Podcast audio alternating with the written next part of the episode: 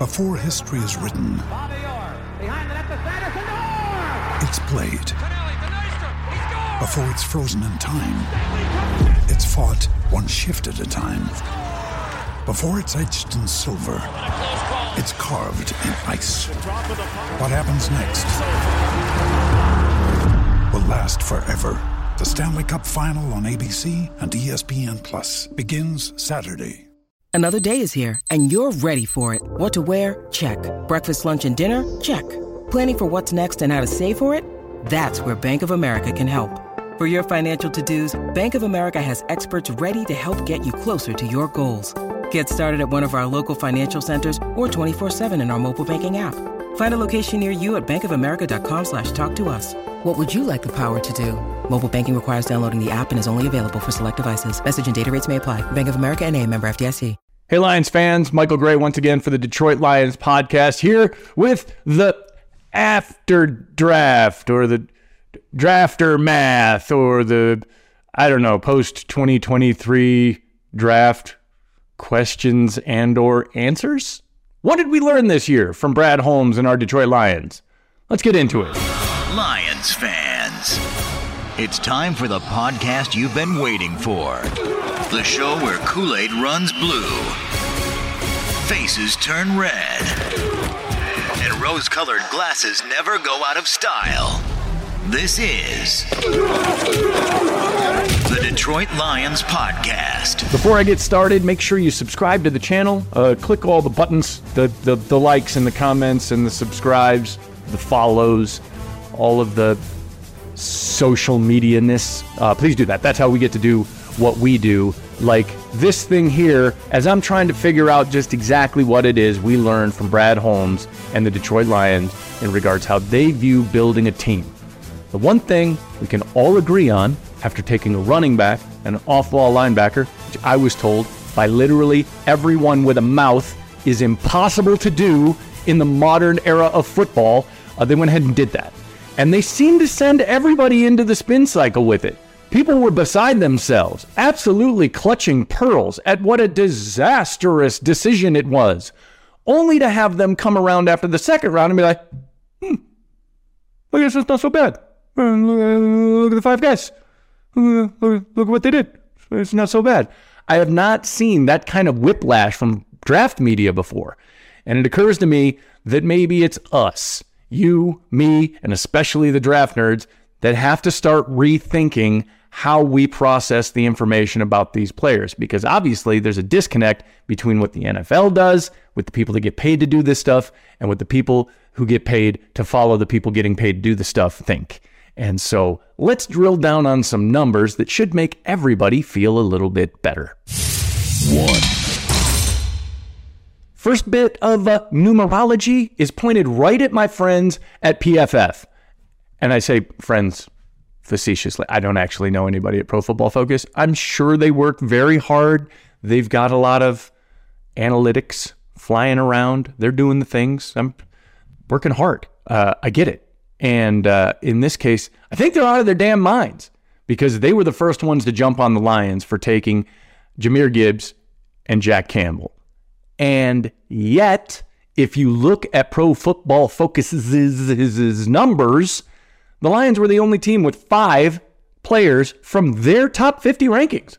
PFF's top 50. There was one team with five players. It was Detroit. They were the only ones that did it. Take it further, there were two players in Pro Football Focus's, it's hard to say fast, in their missed forced tackle category. That's a stat that they keep. You know who the number one and two players in the missed forced tackle category were? In order, Sam LaPorta and Jahmyr Gibbs. So they got premier players all up and down the first, second, and third rounds. And it seemed like everybody kind of started to slow down a little bit on the consternation about when these guys were picked.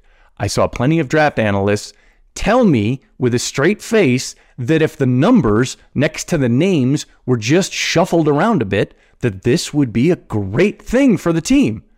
They're the exact same guys, the exact same players taken at different locations really seem to upset the draft nerds. Brad Holmes did not, does not, will not give a damn about their numbers. two, We also need to talk about draft media and how they get married to their philosophies. I actually read a review of the Lions draft class where someone said with a straight face and in all seriousness on a website that they run themselves that Jack Campbell and Jahmyr Gibbs' performance on the field is of no consequence to the evaluation.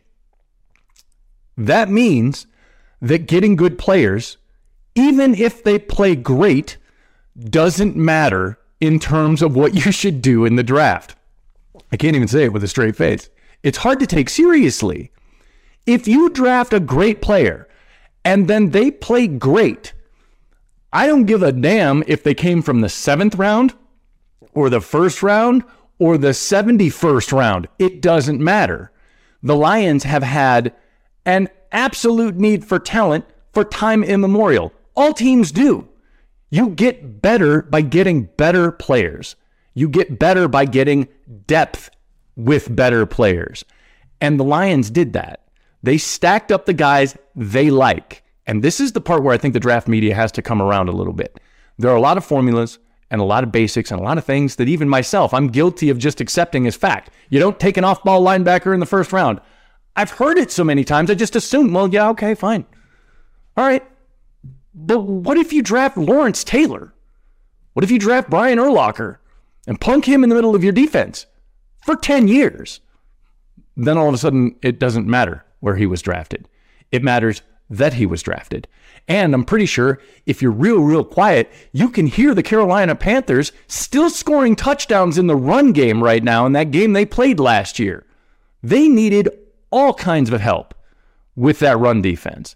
They've needed help in the linebacker room for some time.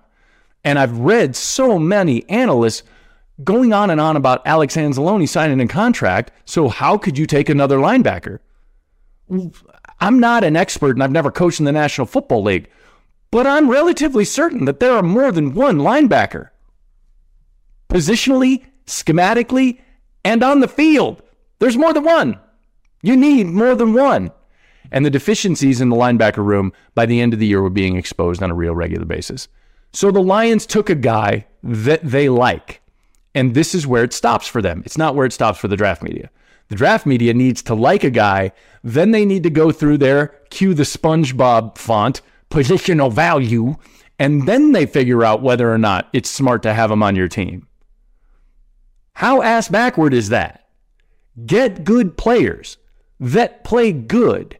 Draft those guys, put them on the field, win lots of football games. three, Another thing we learned, and we should have already known this because he's made it pretty clear. Brad Holmes pretty good about telling you just exactly what he's going to do and where he's at. He doesn't move scared. He doesn't do business scared. Scared money don't make money. Uh, that's a, it's a cliche, but it's absolutely true. He went in there, moved all around the draft, traded up, traded back, traded players, and did all of that to follow through on exactly what he told us he was going to do in the first place. He told us he was going to go get a quarterback, that he needed competition and depth in that room, and he got it. He told us that he wasn't afraid to double down on his strength. He completely remade the running back room. You go one through three.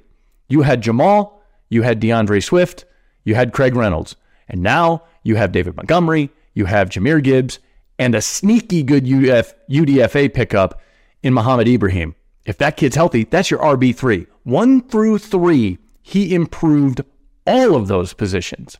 And then threw some depth on the O line to boot. Fearless. Knew exactly what he was going to do, told us he was going to do it, and followed through on it.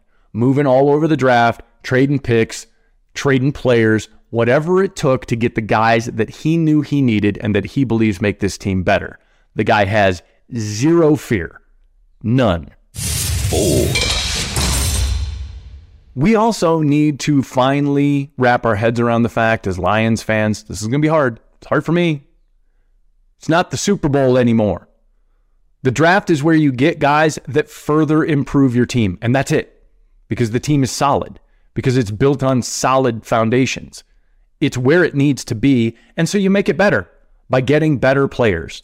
You add pieces that help you advance offensively, defensively, special teams, whatever it is. And you defeat regression with depth because that's the great fear, right? The thing, the PTSD, the abusive relationship that is being a Lions fan, let's be honest, it is. You defeat all of the regression possibilities, every every little nagging voice in your head about whether or not they can maintain, are they going to trip on their shoes when they come out of the gate? Are their heads going to be focused where they need to be? What does it all mean? You defeat that with depth. And so you go and you get deeper everywhere. Brad Holmes just drafted someone for every level of the offense wide receiver, tight end, offensive line, running back, quarterback. He got them all. He also added a piece to all three levels of the defense, and the defense was the major focus of free agency. So you throw in a defensive lineman, a linebacker, and a new member of the secondary to go with all of the members of the secondary that you signed with in free agency, to go with Buggs and Cominsky that you signed along the defensive line, to go with Anzalone coming back in the middle. You've added depth at all three levels there. Defeat regression with quality depth. He went after it, and that's how good teams operate. This is no longer the biggest event of the year. It's ironic because next year it's at Ford Field. Five.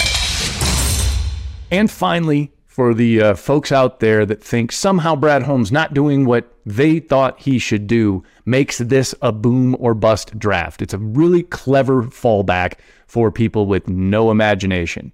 Fact of the matter is, all drafts are boom or bust. They all are. If the players you pick suck, it won't matter in a couple of years where you picked them. You'll be out of a job because the team will suffer for you drafting the wrong guys. Thus far, Brad Holmes has gotten better in the draft from year one to year two. He looks like he's got absolutely amazingly rated players in year three by all measures, by the way. Even PFF, that spends so much time criticizing him, you got five of the top 50 there. Next gen stats will tell you that this was the best top five draft class since 2003. It's the first time in 20 years that a team has picked five straight guys that all had a next gen rating of 80 or higher. That's two decades since a team has done that. He's improved the quality of the roster. He's added playmaking ability on both sides of the ball. And most importantly, we've all learned that he doesn't give a damn about your mock draft. And given the way mine looked, he probably shouldn't. Thanks for taking the time. Remember to rate, review, subscribe, questions, comments, uh, throw them down below in the section. You can follow me on Twitter, Instagram, Facebook at the Michael Grey. That's G R E Y. And I'll talk to you then. Let's bring it in here together. Let's go. Let's go, Let's go baby. Lions on three. One, two, three.